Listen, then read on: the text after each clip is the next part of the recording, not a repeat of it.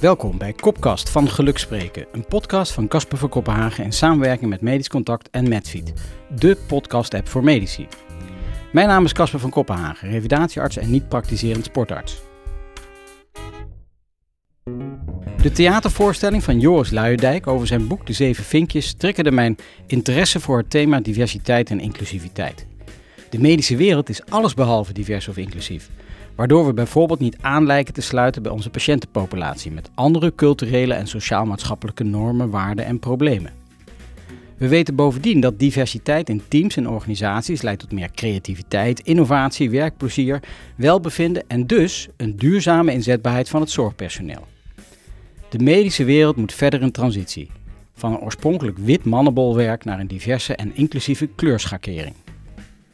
Van dit thema heb ik als witte heteroman van 50 plus op voorhand weinig verstand. Dus ga ik de komende maanden op onderzoek uit en in gesprek met een aantal dedicated experts. In de tweede aflevering is mijn gast Chantal van Andel, projectleider van de Taskforce Diversity and Inclusion in het Erasmus MC. Over discriminatie in de beoordeling van co-assistenten tijdens de opleiding en de vervolgstappen naar aanleiding van onder andere haar proefschrift binnen het Erasmus MC. We bellen met huisarts Shakib Sana, een oude bekende van Kopkast en Medisch Contact. Hoop ik dat mijn hoestbuien achterwege blijven. Hij staat aan. Vorige week had ik met Joris en Luijendijk was een kwartiertje op streek en uh, toen kwam ik erachter dat hij niet aanstond. Dat is best zonde, want er waren toch essentiële vragen. Die moet je overnieuw doen. Maar goed, de man is uh, zo professioneel als het maar kan. Dus die zei gewoon precies hetzelfde. Um, wij schrijven vrijdag 6 oktober 2023. Welkom bij een nieuwe aflevering van uh, de Kopkast van Medisch Contact in samenwerking met Medfeed. En bij mij in de studio zit uh, Chantal van Andel. Hi. Ja, ja dan, mag je, dan mag je hi zeggen. Ja. Uh, nog een beetje beduust hier in de Domus Medica. Je was er nog nooit uh, geweest. Ja. Uh, Chantal, ja, um, we zitten hier een week en een dag na een ver, bijzonder verdrietige gebeurtenis bij ons in de buurt. En, rondom het Erasmus met een schietpartij waarbij een collega van ons om het leven is gekomen. Ja. Um, ja, jij was die dag uh, aanwezig en we hebben toen uh, in het Erasmus, ik toevallig niet die dag, maar s'avonds voor het slapen gaan hebben we bedacht, misschien moeten we morgen maar een dag van rouw uh, aantekenen. En onze dat, afspraak verzetten. En onze ja. afspraak verzetten. En dat hebben we gedaan. Ik denk dat dat een uiterst verstandig besluit is. Ja. Ik weet niet, hoe gaat het met je? Met mij gaat het goed. Het was dus wel een, inderdaad, het waren echt emotionele dagen. Het heeft echt bij het Erasmus MC heeft het een enorme dreun veroorzaakt. En uh, ja, voor zowel studenten, docenten als medewerkers. Um, vanochtend las ik wel wat positieve berichten over hoe snel uh, ja, iedereen heeft kunnen handelen. Ja, en uh, gesprekken met elkaar kunnen voeren. Er was slachtofferhulp aanwezig. En ja, het is echt heel triest dat zoiets heeft kunnen gebeuren. Ja. Hebben jullie met de afdeling er ook nog bij stil? Ja, ja morgen is er dan een, uh, ik geloof een uh, officieel afscheidsmoment voor collega's. En um, ja. Ja, en gisteren was er in, het, uh, in de openbare ruimte van het Erasmus MC een, een afscheid van Jurgen Dame, een collega ja. en huisarts en docent van het Erasmus MC. Ik wilde eigenlijk voorstellen om even kort stil daarbij te staan. Goed, ja.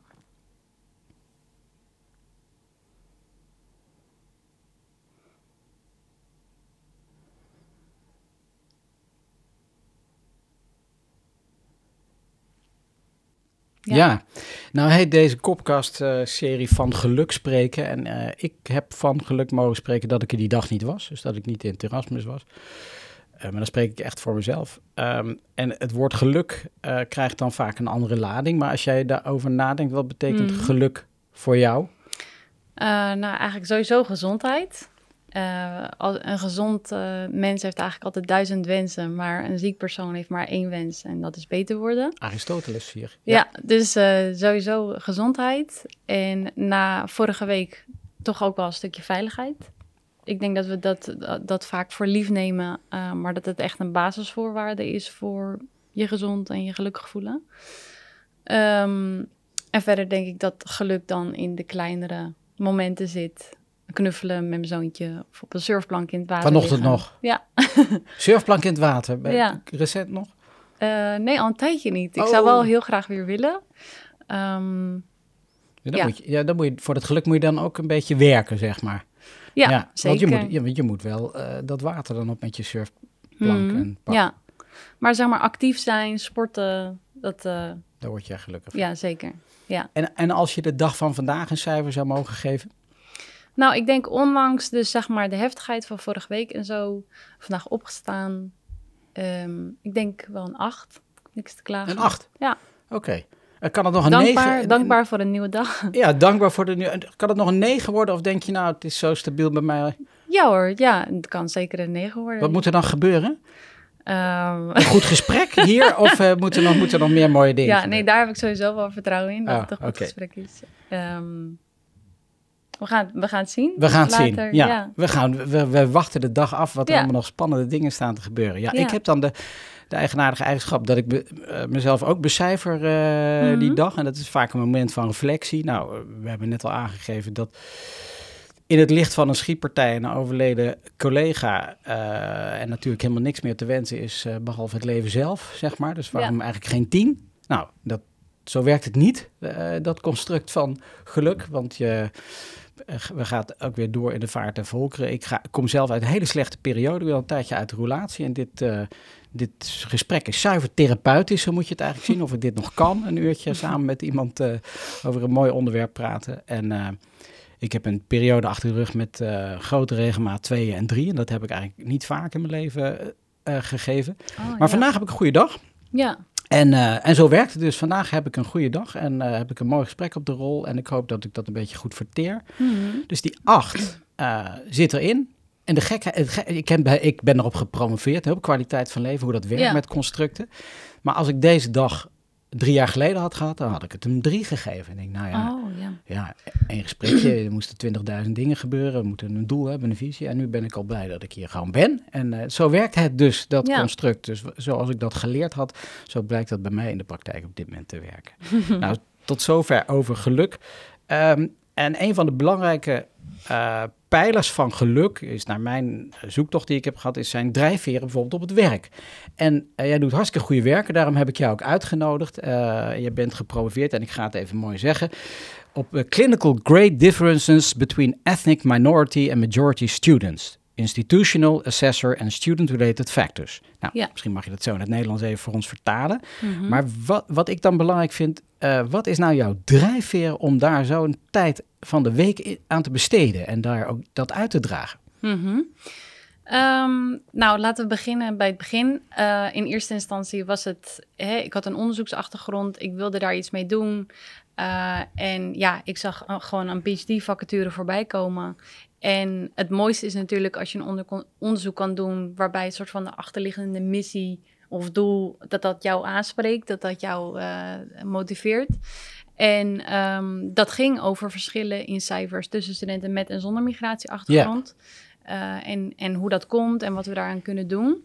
En toen dacht ik, ehm, dat, is, eh, dat is een goed doel waar ik aan bij wil dragen. Ik denk dat het sowieso goed is in het leven om eh, op te komen voor mensen die het minder hebben of benadeeld worden. dus dat was eigenlijk mijn motivatie. Ja, en, en, en die motivatie is niet weggeëpt toen je daarin bent gestapt. Want je hebt er een aantal jaren aan gegeven, zeg maar, aan Ja. het onderwerp. En natuurlijk, tijdens het onderzoek, onderzoeksproces heb je leukere en mindere leukere Ja, periodes. Ehm, maar al met al er doorheen geslagen. En eh, nu heb ik het echt, eh, zit ik eigenlijk nog meer op mijn plek. ja want nu ben je, zit je in de taskforce, om eens even een goed ja, Nederlands... eh, ja dat, daar ben ik onderdeel van. Maar dat is zeg maar, eh, mijn functie is dat ik nu een eh, project leid voor meer diversiteit en inclusie in het masteronderwijs. Ja. En eh, omdat ik zeg maar daarbij het aanspreekpunt ben voor DNI in onderwijs, zit ik in die taskforce. Maar die taskforce is dus echt organisatiebreed. Ja. Dat is Erasmus breed. Ja. Ja, en, en nou heb ik in de vorige aflevering hier Joris Luijendijk gehad, de schrijver Mhm. van de, het boek van de Zeven Vinkjes. En daar heb ik geleerd over lijf, nest en opleiding. Wat dat leidt tot bijbehorende privileges. Eh, ik heb eh, geleerd van hem over dat kansenongelijkheid niet gel- eh, gelijk staat aan uitsluiting.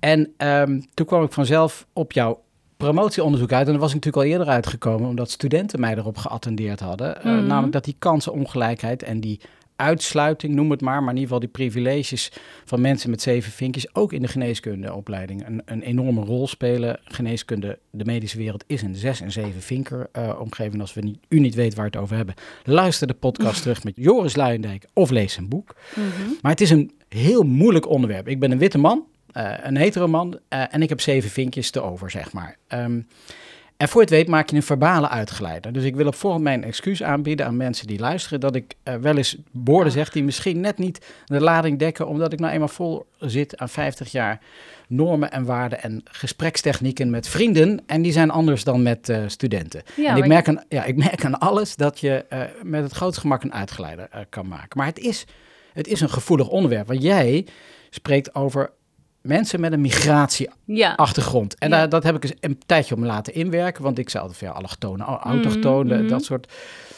Wat is precies iemand met een migratieachtergrond? Ja, ik denk sowieso dat het trouwens heel goed is dat je er gewoon... Hè, we maken alle, allemaal af en toe wel eens fouten of uitgeleiders of weet ik het wat. Maar ik denk dat het goed is dat je, dat je daarvan bewust bent en dat je daar sensitief uh, voor, uh, voor uh, wilt zijn. migratieachtergrond, daarmee hoe wij het hebben gedefinieerd, uh, is als minstens een van je ouders uh, buiten Nederland geboren is.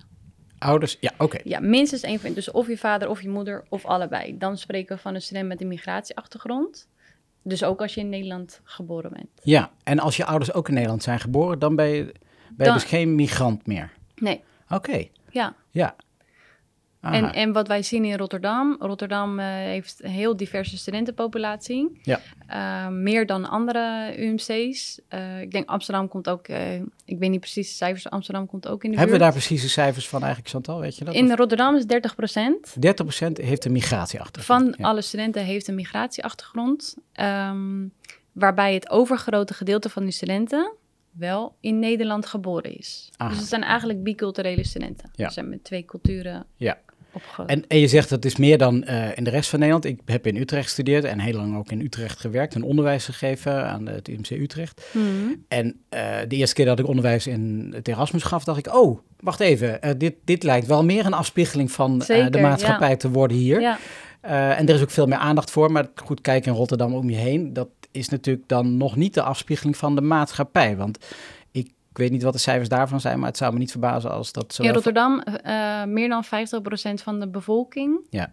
Uh, heeft een migratieachtergrond. Ja. Dus, er is, dus er is meer aandacht voor en uh, ook vanwege onderzoek van mensen zoals jij. Maar de, de gap, hè, de kloof is er nog steeds en ja. het verdient dus ook alle aandacht. Of is het eigenlijk, is het eigenlijk helemaal niet zo erg dat die dat die dokters blank zijn, wit zijn en, um, wit, en, met, en met zeven vinken rondlopen. Nee, ik denk dat het uh, echt, echt heel veel voordelen, baat zal hebben als, uh, als onze dokterspopulatie. Want waarom dan? Omdat, en daarmee bedoel ik niet te zeggen dat zeg maar, een dokter met een Turkse achtergrond gekoppeld moet worden aan een, dok, aan een patiënt met een Turkse achtergrond. Dat is denk ik niet waar we naar moeten streven. Uh, maar het is wel in heel veel onderzoeken gebleken dat uh, meer diversiteit in teams uh, leidt tot betere resultaten, tot betere denkprocessen, ja. Ja. verschillende perspectieven. en hoe nu bijvoorbeeld ook bijvoorbeeld co-assistenten met die dus ook een andere taal spreken dan Nederlands eigenlijk in worden gezet om te helpen, omdat we gebrek hebben aan tolken en zo. daarbij zie je gewoon hoeveel, hoeveel baat dat heeft. ja. Dus het, het, het, is, het doet ertoe. En niet alleen qua taal, hè, natuurlijk ook qua cultuur. En ja, in de zorg komen gewoon hele, ja, toch wel grotere levensgebeurtenissen aan, ja. aan bod. Zoals een geboorte of een sterfte. Ja, ja, en, en daar worstelen we mee uh, met onze visie op, uh, op het leven en op, uh, op, op het leven hierna. En over, op visie op autonomie. Hè. In Nederland moet u vooral de eigen regie hebben. En een heleboel culturen is dat niet zo. Nou, we, daar gaan we niet te diep op in, want laten we het klein houden. Want we kunnen niet de wereld veranderen. Mm -hmm. Maar bij jou in Rotterdam hebben jullie die data geanalyseerd. En kun je mij even meenemen en de luisteraar in de belangrijkste data die nu ervoor zorgen dat die taskforce voortgaat? Dus zeg maar de belangrijkste data uit jouw onderzoek.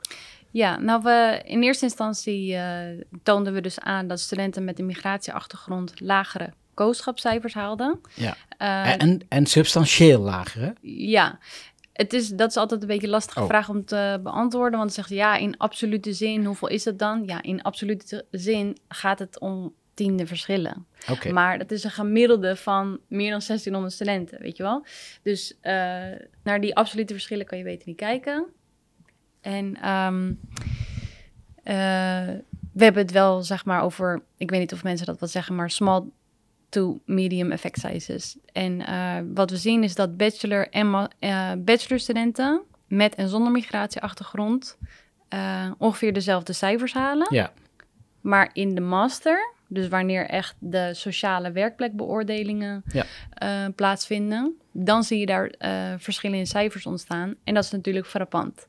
En een van de verklaringen eh, daarvoor was, is dat ja, de kooschapbeoordelingen in die zin bijzonder zijn, omdat studenten dus meer op sociale skills getest worden. Dus niet alleen op medische kennis, Ja. maar eh, ook hoe je communiceert, hoe je organiseert, hoe professioneel je bent. Ehm, dus die zijn ook vatbaarder voor sociaal-culturele verschillen. Dat zou een verklaring kunnen zijn voor die cijfers, Ja. voor die cijferverschillen. ja en je noemt het woord frappant. Eh, ik, ik vond het een ander woord. Ik vond het schokkend, zeg maar. Mhm. Eh, was ik verrast?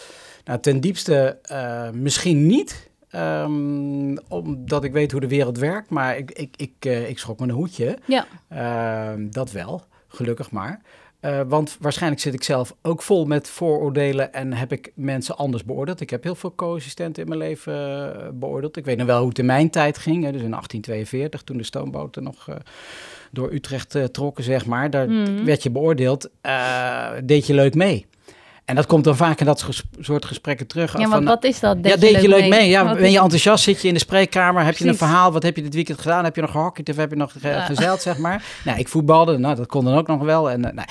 Anyhows, ehm, en dan aan het einde van je, van je kooschap eh, belde de baas met een van de, van de ANIOS of van de Mhm. AIOS van eh, en eh, goede kerel of eh, nou en dan prima, dan Ja. had je een acht. Nee, maar dat zie je nog steeds wel hoor. Eh, de, oh, dat is nog want steeds. Als ik, dit is dan ongepubliceerde data. Dit, dit was data uit een pilotstudie, dus ik denk met 30 studenten of zo. Dat wanneer we aan studenten vragen, ehm, ja, wat speelt in jouw ogen nou een rol bij het krijgen van een goed kooschapcijfer? Dan is dat dus in mindere mate medische kennis, maar meer hoe goed je in de groep ligt, Ja. hoe enthousiast je bent. Hoe, eh, ja, of je een klik hebt met eh, je supervisor.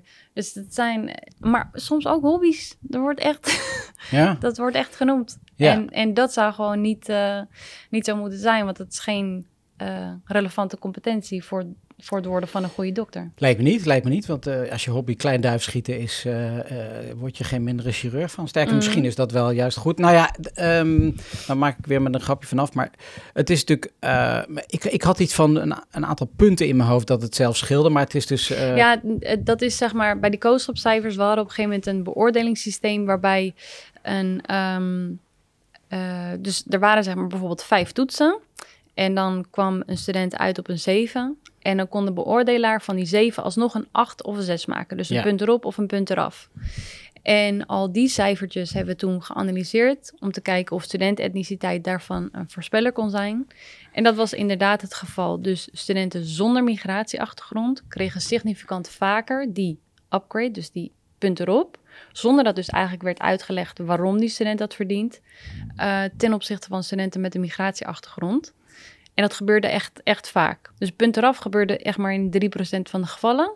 Maar dat erbij. iemand een puntje erbij kreeg, was 50% van de Ja, koosopcijfers. waarbij je dan hoopt dat is voor inzet, maar als je het dan over de hele groep ziet en het blijkt dat Ja. de mensen met een migratieachtergrond dat niet krijgen, Structureel benadeeld structureel worden benadeeld daarin. worden, ja, dan Ja. is dat wel iets eh, dat niet aan de studenten kan Ja. gaan liggen. En dat heeft, het, eh, heeft de opleiding dus ook afgeschaft. Ja. En eh, nu is het zelfs zo, nu zijn we weer een jaar later, is het zelfs zo dat de cijfers helemaal eh, Ja, zijn ja, weggehaald. Ja, en, en leg dat nog eens even uit, voor de, want ik ben een enorm competitief cijfermannetje altijd geweest.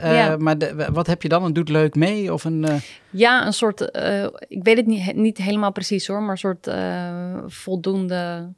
of je haalt het wel of niet eh, ja. en, en, en krijgt een knuffel van juf. Ja, en dus veel meer met eh, ja, narratieven, dus met feedback. eh, waarvan dus ook niet is gezegd dat feedback altijd biasvrij is. Nee. Want uit onderzoek is ook gebleken dat dus de woorden die we gebruiken bij een mannelijke student ten opzichte van een vrouwelijke student anders is. Of bij mensen met een migratieachtergrond. Ehm, Ja. Maar we zijn het nu aan het eh, uitproberen. Ja, de- nou, ik ben natuurlijk gespannen hoe dat, hoe dat gaat. Ehm, ik zei, hè, was ik nou verrast? Nou, uiteindelijk eh, ten diepste ben ik dat niet, want ik weet hoe de wereld werkt. En ik heb natuurlijk, eh, ik loop al 25 jaar mee in dat medisch wereldje. En je hoort nog wel eens dingen. En ik heb mijn collega's letterlijk horen zeggen van ja, dan komt daar zo'n meisje binnen met een hoofddoek. En dat is, moet dan mijn collega worden. Ik heb daar mijn vraagtekens bij. Zonde. De, ik heb ge- gelukkig gereageerd van, gewoon, ik ben blij met je eh, open en kwetsbare houding dat je dit met me deelt. Maar ik schrik me een, eh, nogmaals een hoedje, zeg Mhm. maar. Eh, want je mist daardoor zoveel. Ja, Want ja, dat meisje, een jonge vrouw, super intelligent en eh hoog opgeleid, eh, met dat hoofddoekje, is en wordt jouw collega. Want zo gaat de wereld, zo is de wereld nou eenmaal op dit moment. En die is aan het veranderen en we zult mee moeten. En sterker, dat heeft alleen maar voordelen.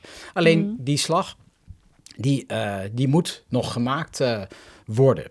ja. Ja, en je, je ging al door naar, eh, naar, naar het vervolg van, jouw eh, van jouw resultaten. Het heeft wel heel veel teweeg gebracht, hè? Ja, nog dit, dit, wat ik nog wilde toevoegen, dit ging natuurlijk alleen over de cijfers, Ja. maar we hebben ook gekeken naar sociale leerervaringen tijdens de kooschappen.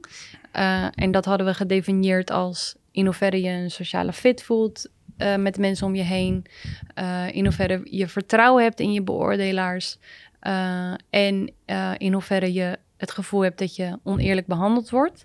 En op al die punten Ja, scoorden studenten met een migratieachtergrond significant, ja, negatiever dus, ehm, dan studenten zonder migratieachtergrond. en daar heb je geen sociaal-culturele Dat er bias in de testvragen factoren voor gevonden. Dat je zijn? van ja, maar die luidjes die zijn, ik chargeer hè, en die luidjes die zijn sowieso wat, wat, wat gevoeliger. Ja, maar dat zou niet eh, op, op groepsniveau is dat heel. Kijk, natuurlijk, hè, de ene student klaagt meer dan de andere student. Of, eh, en heb je anekdotische verhalen. Maar als echt iets op, op, op groepsniveau. ehm, te, dat er op groepsniveau verschillen zijn. Ehm, en ook de we hadden ook een theorie dat studenten met een migratieachtergrond eh, meer gericht zouden zijn op het voorkomen van fouten maken. Eh, omdat uit psychologische literatuur blijkt dat wanneer jij je in een omgeving bevindt waar je een grotere kans hebt om benadeeld te worden, om gestereotypeerd te worden, dat mensen eigenlijk wat voorzichtiger worden en meer neigen naar veiligheid en voorzichtigheid. Ehm, en dat kon je dan ook meten met een bepaald, eh, bepaalde schaal.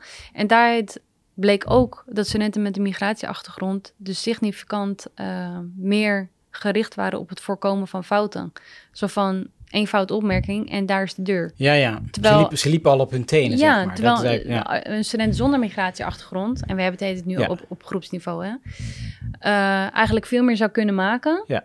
Zonder dat dat wat ze uit zou moeten maken, want ah, je komt er wel. eh, Ja. Weet je wel? Nou ja, kijk, we, chargeren hier, maar eh, om het haakje naar het boek van de zeven vinkjes te maken, die, eh, die witte heteroman uh, hoog opgeleid, die komt de zaal binnen. Ik noem maar even, de meest stereotypen noemen we hier even de chirurg. En die voelt zich op zijn plek, want hij kent die mannen, die hebben vroeger ook bij het koor gezeten en gehockeyd. Dat is hun vader, hun oom, hun, Mhm. soms is het hun tante in, de, in mijn tijd, zeg maar. En tegenwoordig zijn het veel meer tantes, gelukkig Mhm. maar. En die voelt zich meteen eh, niet buitengesloten. Hij wordt wel uitgesloten, want hij is een co-assistent en hij moet zijn plaat, eh, plaats kennen. Maar hij weet hoe het werkt. Dus over een tijdje dan eh, behoort hij bij de groep. En dat is natuurlijk iets wat als, als je daarover nadenkt, wat, ehm, ja, wat velen niet hebben. En die dus afhaken en niet dus op die bepaalde posities komen. Ook voor zo'n vak niet kiezen, Mhm. omdat ze het Ja. een vrij eh, exclusieve groep mensen ja, zijn. ja. Ehm, nou ja, en dat, Want dat komt, werkt natuurlijk twee kanten op. het werkt twee kanten op. Ja. Ja. want jij voelt je niet op je gemak. Ja, dan ga je niet bij die groep aanhaken. Precies, ja. Ja. Dus het zou niet alleen zeg maar bias in, in selectieprocedures kunnen zijn, maar ook eh, dat, dat studenten of kandidaten zich al niet aanmelden voor een bepaalde plek, omdat zij zich daar Ja. eh, verwachten niet Ja. thuis te voelen. Maar beide, wat de reden dan ook is, waarschijnlijk is het een combinatie van de twee, komt het voort vanuit een gebrek aan diversiteit en inclusie. Ja, ja en, en, en dat ze zich niet aanmelden. Nou ja, goed, ik, van de week Mhm. komt dan de, de aanstelling van, eh, van Wopke Hoekstra op eh, het departement waar hij nog nooit van gehoord had, twee jaar geleden, zeg maar. Ja. Maar het is, het is de juiste kop met de juiste achtergrond waarvan men dan we denken van nou, dat komt wel goed. Het is natuurlijk bizar eh, in feite, maar dat is misschien een uitkristallisering van, hoe, van het gedachtegoed van Joris Luijendijk en, en dat wat er anders zal moeten in de toekomst. Mhm. Ehm, nu wil ik naar die toekomst toe, want dat is veel belangrijker. Het heeft veel eh teweeg gebracht, dat is mooi. ehm, dat we het erover hebben. Awareness is van belang, maar het gaat Zeker. natuurlijk nog veel meer over ehm, waar het naartoe moet. En eh, ik heb een leuke inbeller, eh, vriend van de show, eh Mhm. Shakib eh, Sana, huisarts niet meer in Rotterdam, want hij, hij, hij doet dat nu elders in het land. Ehm, en ook onderzoeker. Ik ga hem even bellen. Hij is natuurlijk allerlei belangrijke dingen aan het doen. Voor de mensen die eh Shakib Sana niet kennen, je kunt hem volgen eh, bij Medisch Contact. Hij blogt, eh, hij post bijna dagelijks op LinkedIn een gedicht of een reflectie. Heeft heel veel gedaan in de periode rondom de aardbeving. Allemaal goede zaken. Met zijn vrouw, dat mag ook wel eens gezegd worden trouwens, die is ook huisarts. En Mooi. in de coronatijd is hij heel eh, erg in het nieuws gekomen, omdat hij eh, eh, vooral staat voor het verminderen van de gezondheidskloof. En Mhm. dat was toen ook gaande, omdat mensen niet goed voorbereid en ingelicht werden. Dus Shakib Sana vind ik een held bij leven. Dat ga ik hem niet direct zo zeggen, want hij moet een beetje bescheiden blijven. Goedemorgen, Shakib. Shakib, je spreekt met eh, Casper van Kopenhagen en je bent live in de Kopkast. En bij mij in de studio is Chantal van Andel. Hi, Nou, Shakib. Hallo, goede, hallo goede, eh, goedemorgen. Wat een eer om, eh, om, eh, ja, om in jullie podcast eh, in te breken. Ja, ja, je, nou, je ja. brengt niet in, want ik, ik, ik haal jou uit een, eh, uit een bespreking met je promotor, begrijp ik. Die is daarbij. Wat, zit je in een congres? Want waar, waar ben je mee bezig? nou, ik zit, in, een, eh, ik zit in een symposium op het moment. eh in Theater Zuidplein Rotterdam. En daar, gaat, eh, daar wordt vandaag een boek overhandigd, een gids eh, van woorden naar daden. Eh, hoe kun je inclusieve en een diversiteit in organisatie eh, Ah, bereiken? ja. En dat is van, eh, van IDEA of IDEA Ja, in Van de Erasmus Universiteit. Ja. Juist, juist, inderdaad. Er wordt hier heel instemmig geknikt. Is, oh, Ja. en jij mag erbij zijn.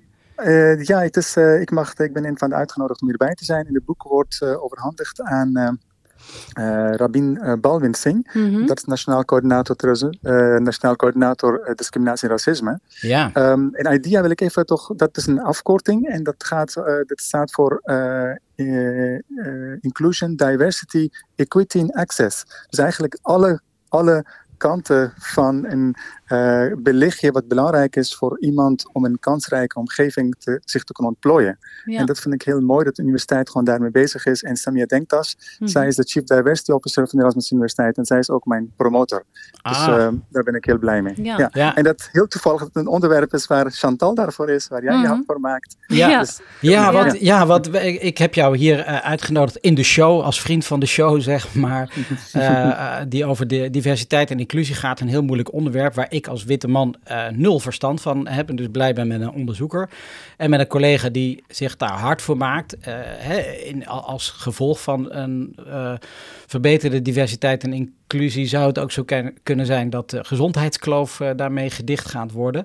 Ehm, maar nu ga ik jou al gedachten eh, geven, want jij had vast nagedacht, want je kent de stukken van eh, Chantal, je kent haar promotieonderzoek. Ja. wat, wat zou je graag met haar willen bespreken?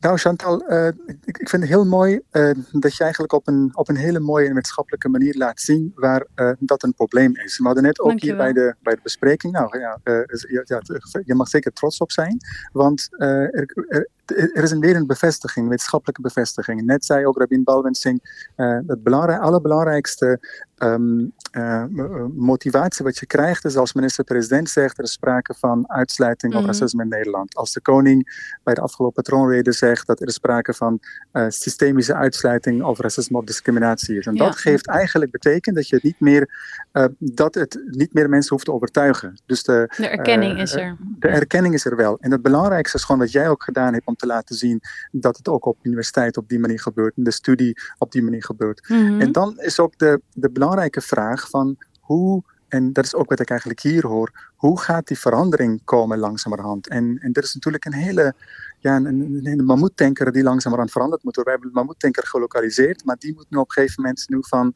van, van de richting veranderen. Ja. En waar ga jij dat, in, de, eh, in welke stukje van de puzzel wil jij in de toekomst zich hard voor maken? Ja, mooie vraag.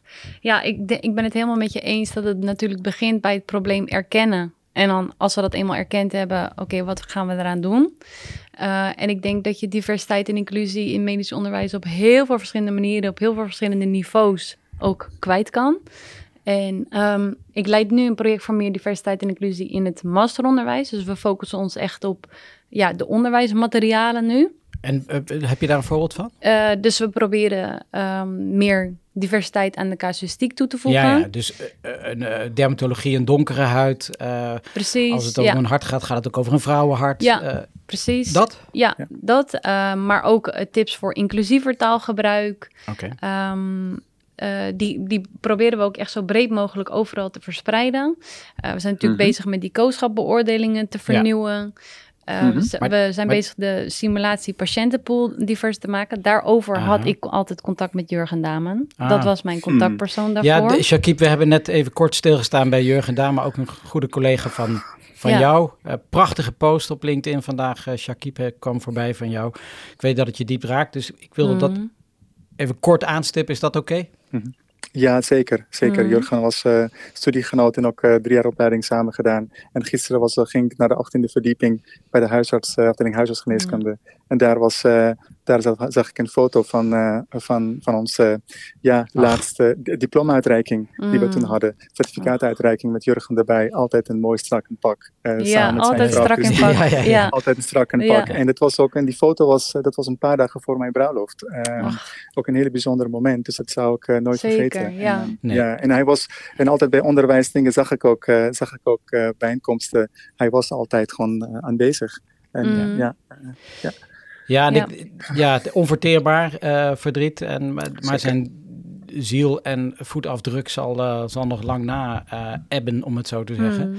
Maar dat Ehm, vind ik heel mooi, Chantal, wat je zegt. Over als ik weer even van jou mag, Casper. Dat Zeker. jij met, met, met, met iemand die wij allen, op, uh, allen lief hadden en die ons allemaal geraakt heeft, echt een collectief, collectief geraakt zijn. Mhm. Met die persoon heb je ook aan een heel belangrijk onderdeel Ja. gewerkt. Ja. En zo kende ik, zo kende ik hem ook. Um, en ook wij hebben, wij hebben een keer tijdens de opleiding naar, naar, de universiteit, naar, naar, naar restaurant gegaan om samen te eten. En toen was het voor het eerste keer dat ik kennis maakte met zijn, ook met zijn idee hierover. Dat was toen tijdens de huisartsopleiding. Mm. Um, dat hij ook daarmee bezig was. Zeker, hij kon de maatschappelijke uitsluiting. Het was een jaar of ja, dertien geleden inmiddels. Dat, Zo. dat raakte toen hem ook. En ook zijn, Ja. en ook zijn vrouw. En dat is mooi om dat te horen dat jij, dat ik nu van jou hoor, dat jij met die kooschappen om divers Ja. of inclusief te maken met hem bezig was. ja. Ja. Ja. Het is een mooi bruggetje. Want je was net volgens mij net aan het uitleggen dat je twee pijlers hebt. Hè, van in de, in de opleiding het onderwijs zelf. Dus eh, Ja. kleuren en, en, en andere seksen eh, als pa- eh, proefpatiënten. Maar belangrijk ook, hè, die eh, waardering tijdens de kooschappen. eh, Mhm. Om het voor elkaar te krijgen dat mensen zich niet buitengesloten voelen. Ja.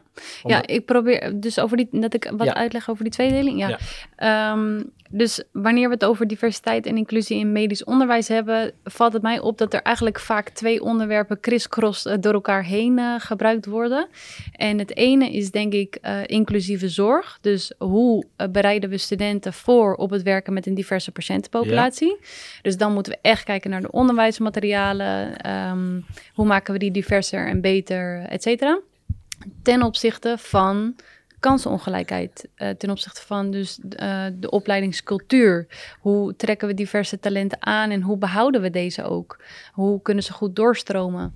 Ehm, en natuurlijk, die, die twee thema's zijn echt met elkaar verbonden. Eh, die hebben veel raakvlakken ook. Maar het zijn denk ik wel twee Mhm. uh, Mhm. verschillende dingen die dus ook verschillende aanpak nodig hebben. Dus bij kans, kansenongelijkheid zou ik meer inzetten op zeg maar, wetenschappelijk onderzoek, uh, monitoren, maar en dan daarop interventies binnen de opleidingscultuur om dat voor Mhm. bepaalde groepen te verbeteren. Mhm. Ja.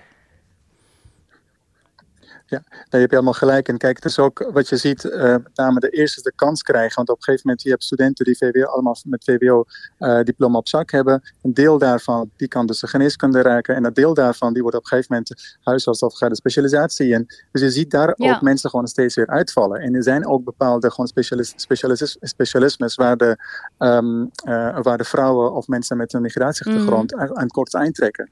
En, en dat zie je, en dat is wel best een grote, grote opgave om hoe ga je dat recht trekken. En ik, ik, waar ik ook blij mee ben, dat heel veel van die vakgroepen zijn ook intern bezig, ook mede Ja. dankzij de coding, ook, maar ook mede dankzij de bewustwording dat er is van oké, hey, het is toch een beetje gek als we allemaal, de, diversiteit, de samenleving is zo Mhm. divers, um, maar dat we allemaal hier bijvoorbeeld in, ja, uh, uh, weinig vrouwen zijn of weinig uh, uh, weinig mensen met kleur zijn. Hoe komt dat? Waar vallen die mensen eigenlijk? Als het heeft te maken met dat iedereen die kan een geneeskundeopleiding op zak hebben, maar daarna waarom zou het niet verder kunnen? Dus wat gebeurt er dan? Uh, in die ongelijkheid om dat aan te kunnen pakken. Want het is natuurlijk ook bekend uh, dat er de, de uh, misschien heb je het ook een stukje daarvoor, hè, dat mensen, mm. dat, van ouders die wat armer zijn, dat die ouders krijgen een lagere ja, school. ja, uh, Shakib, dat is heel erg waar, uh, ja. waar de voorstellingen in het boek van Joris Luijendijk over gaan. Dat als stel je hebt uh, de meeste mensen van, met een andere migratie achtergrond, uh, die krijgen een uh, lager advies uh, voor de mm -hmm. opleiding. Hè. Die, mm -hmm. dat, die worden lager ingeschaald dan, dan die ja. mensen. Het heeft natuurlijk ook alles te maken met onderzoek van Lianne Mulder. Ja, die laat ja. zien. ja, daar wou ik even een bruggetje naar maken. Want, want Shakib, voor het weet zit je, zitten we drie uur aan de, aan de lijn met elkaar. Maar we, ik heb nog twee... Ja, weet, maar nee, maar het is een heel belangwekkend onderwerp. Dus, en ik probeer daar steeds meer grip op te krijgen. In de volgende aflevering heb ik de directeur van het bacheloronderwijs in Utrecht Utrecht, uh, Gunel Dilaver. En in de laatste uh, wow. aflevering, althans uh, voorlopig geplande, is Lianne Mulder. Dus zowel Amsterdam als Utrecht heeft het aandacht. En dat is hoopvol. En dat is misschien mooi om op zo'n in zo'n ja, treurige week die we achter de rug hebben, toch mee te eindigen. Dat er ook dingen hoopvol zijn. Het Zeker. feit dat Chantal hier, hier met vol overgave uh, zich opstort en mm -hmm. dat het Erasmus dat ondersteunt, is mm -hmm. uh, geweldig. Uh, het feit, uh, Shakib, dat jij je voor die gezondheidskloof dichten, daar wou ik dan als bij deze nog even de complimenten voor geven. Maar ja. laten we daar een beetje hoopvol mee eindigen. Het gevaar is dan, en ik weet hoe die zeven vinkers werken, dat we zeggen, ja, het, gaat, het gaat al goed zo. En dan de deur weer dicht doen en we gaan weer gewoon hetzelfde doen als we deden. En daar moeten we voor waken met z'n allen, denk ja. ik. Shakib, jij gaat terug naar die uh, bijzondere ja, bijeenkomst. Ik zou uh, dat boek maar uh, kopen, zeg maar. mm -hmm. En... Ja. Misschien oh, krijg je aan universiteit, oh, is een gids, zeg okay, maar, dus mooi die zijn. kunnen wij ook het, ja, bemachtigen. Ja, ja, ja zo'n gids. Ja. ja, ik ben nou, heel benieuwd naar dat boek. Denk het wel, ja, zeker.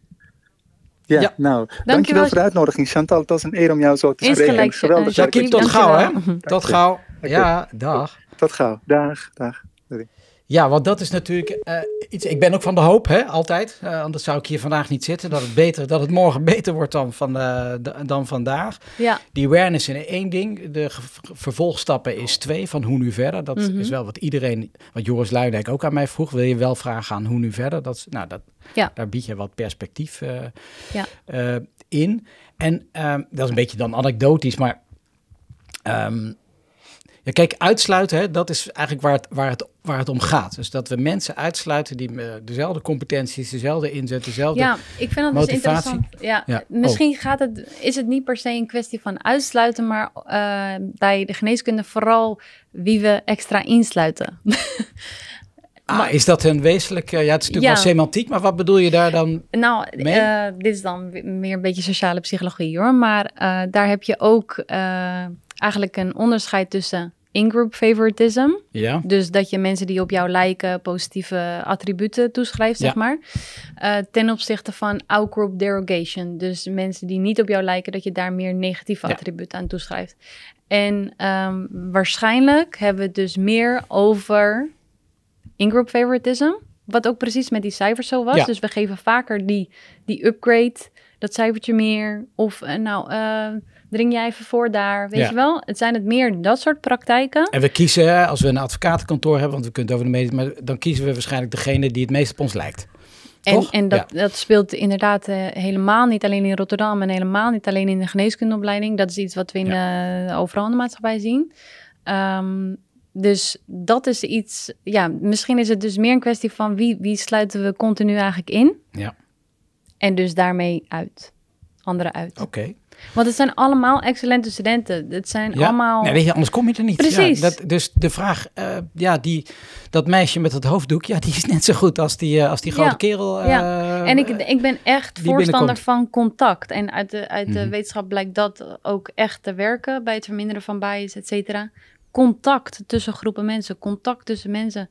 Uh, vermindert zoveel uh, vooroordelen of soort van weerstand. Of, ja. Of, ja. ja, en wij, wij weten, het is ook gewoon leuker met verschillende ja. culturen. Het maakt het, het mooi, verrijkend. Ja. ja.